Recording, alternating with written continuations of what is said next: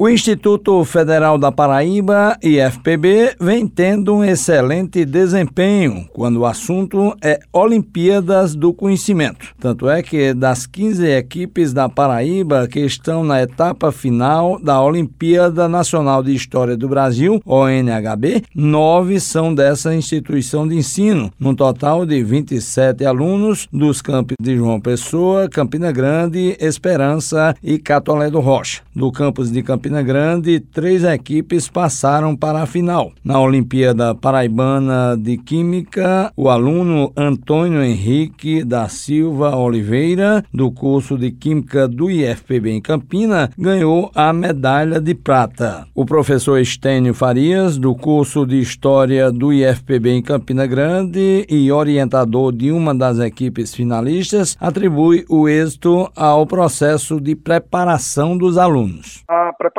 vem ocorrendo há mais de três meses, onde realizamos inúmeras atividades de pesquisa analisando documentos históricos e, sobretudo, discutindo a complexidade da construção da história do Brasil. Então, essa preparação ela se dá ao longo do primeiro semestre. De acordo com o professor Estênio, a participação desses alunos na Olimpíada é importante para a sua futura carreira profissional e até mesmo para auxiliar nas provas do Exame Nacional do Ensino Médio, ENEM.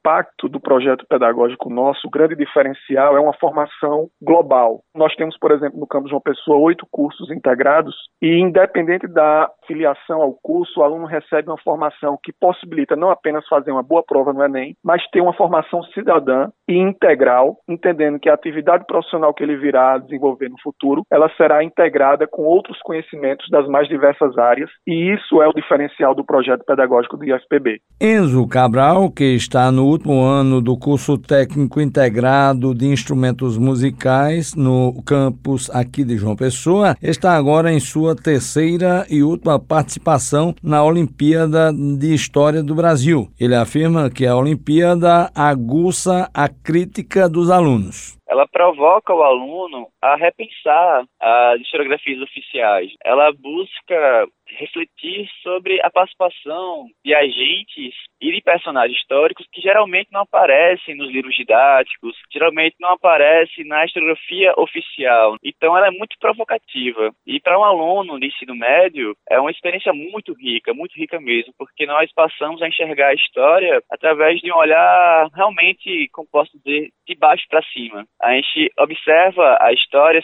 diversas perspectivas e não apenas como uma perspectiva linear que geralmente é tida ou então é aparecida nos livros didáticos ou nesse modo mais tradicional de ver a história, né? A Olimpíada Nacional de História do Brasil é organizada pela Universidade Estadual de Campinas, São Paulo, e está em sua 13ª edição. A etapa final acontecerá no dia 16 de agosto, de forma totalmente online. Juarez Diniz para a Rádio Tabajara, uma emissora da EPC, empresa paraibana de comunicação.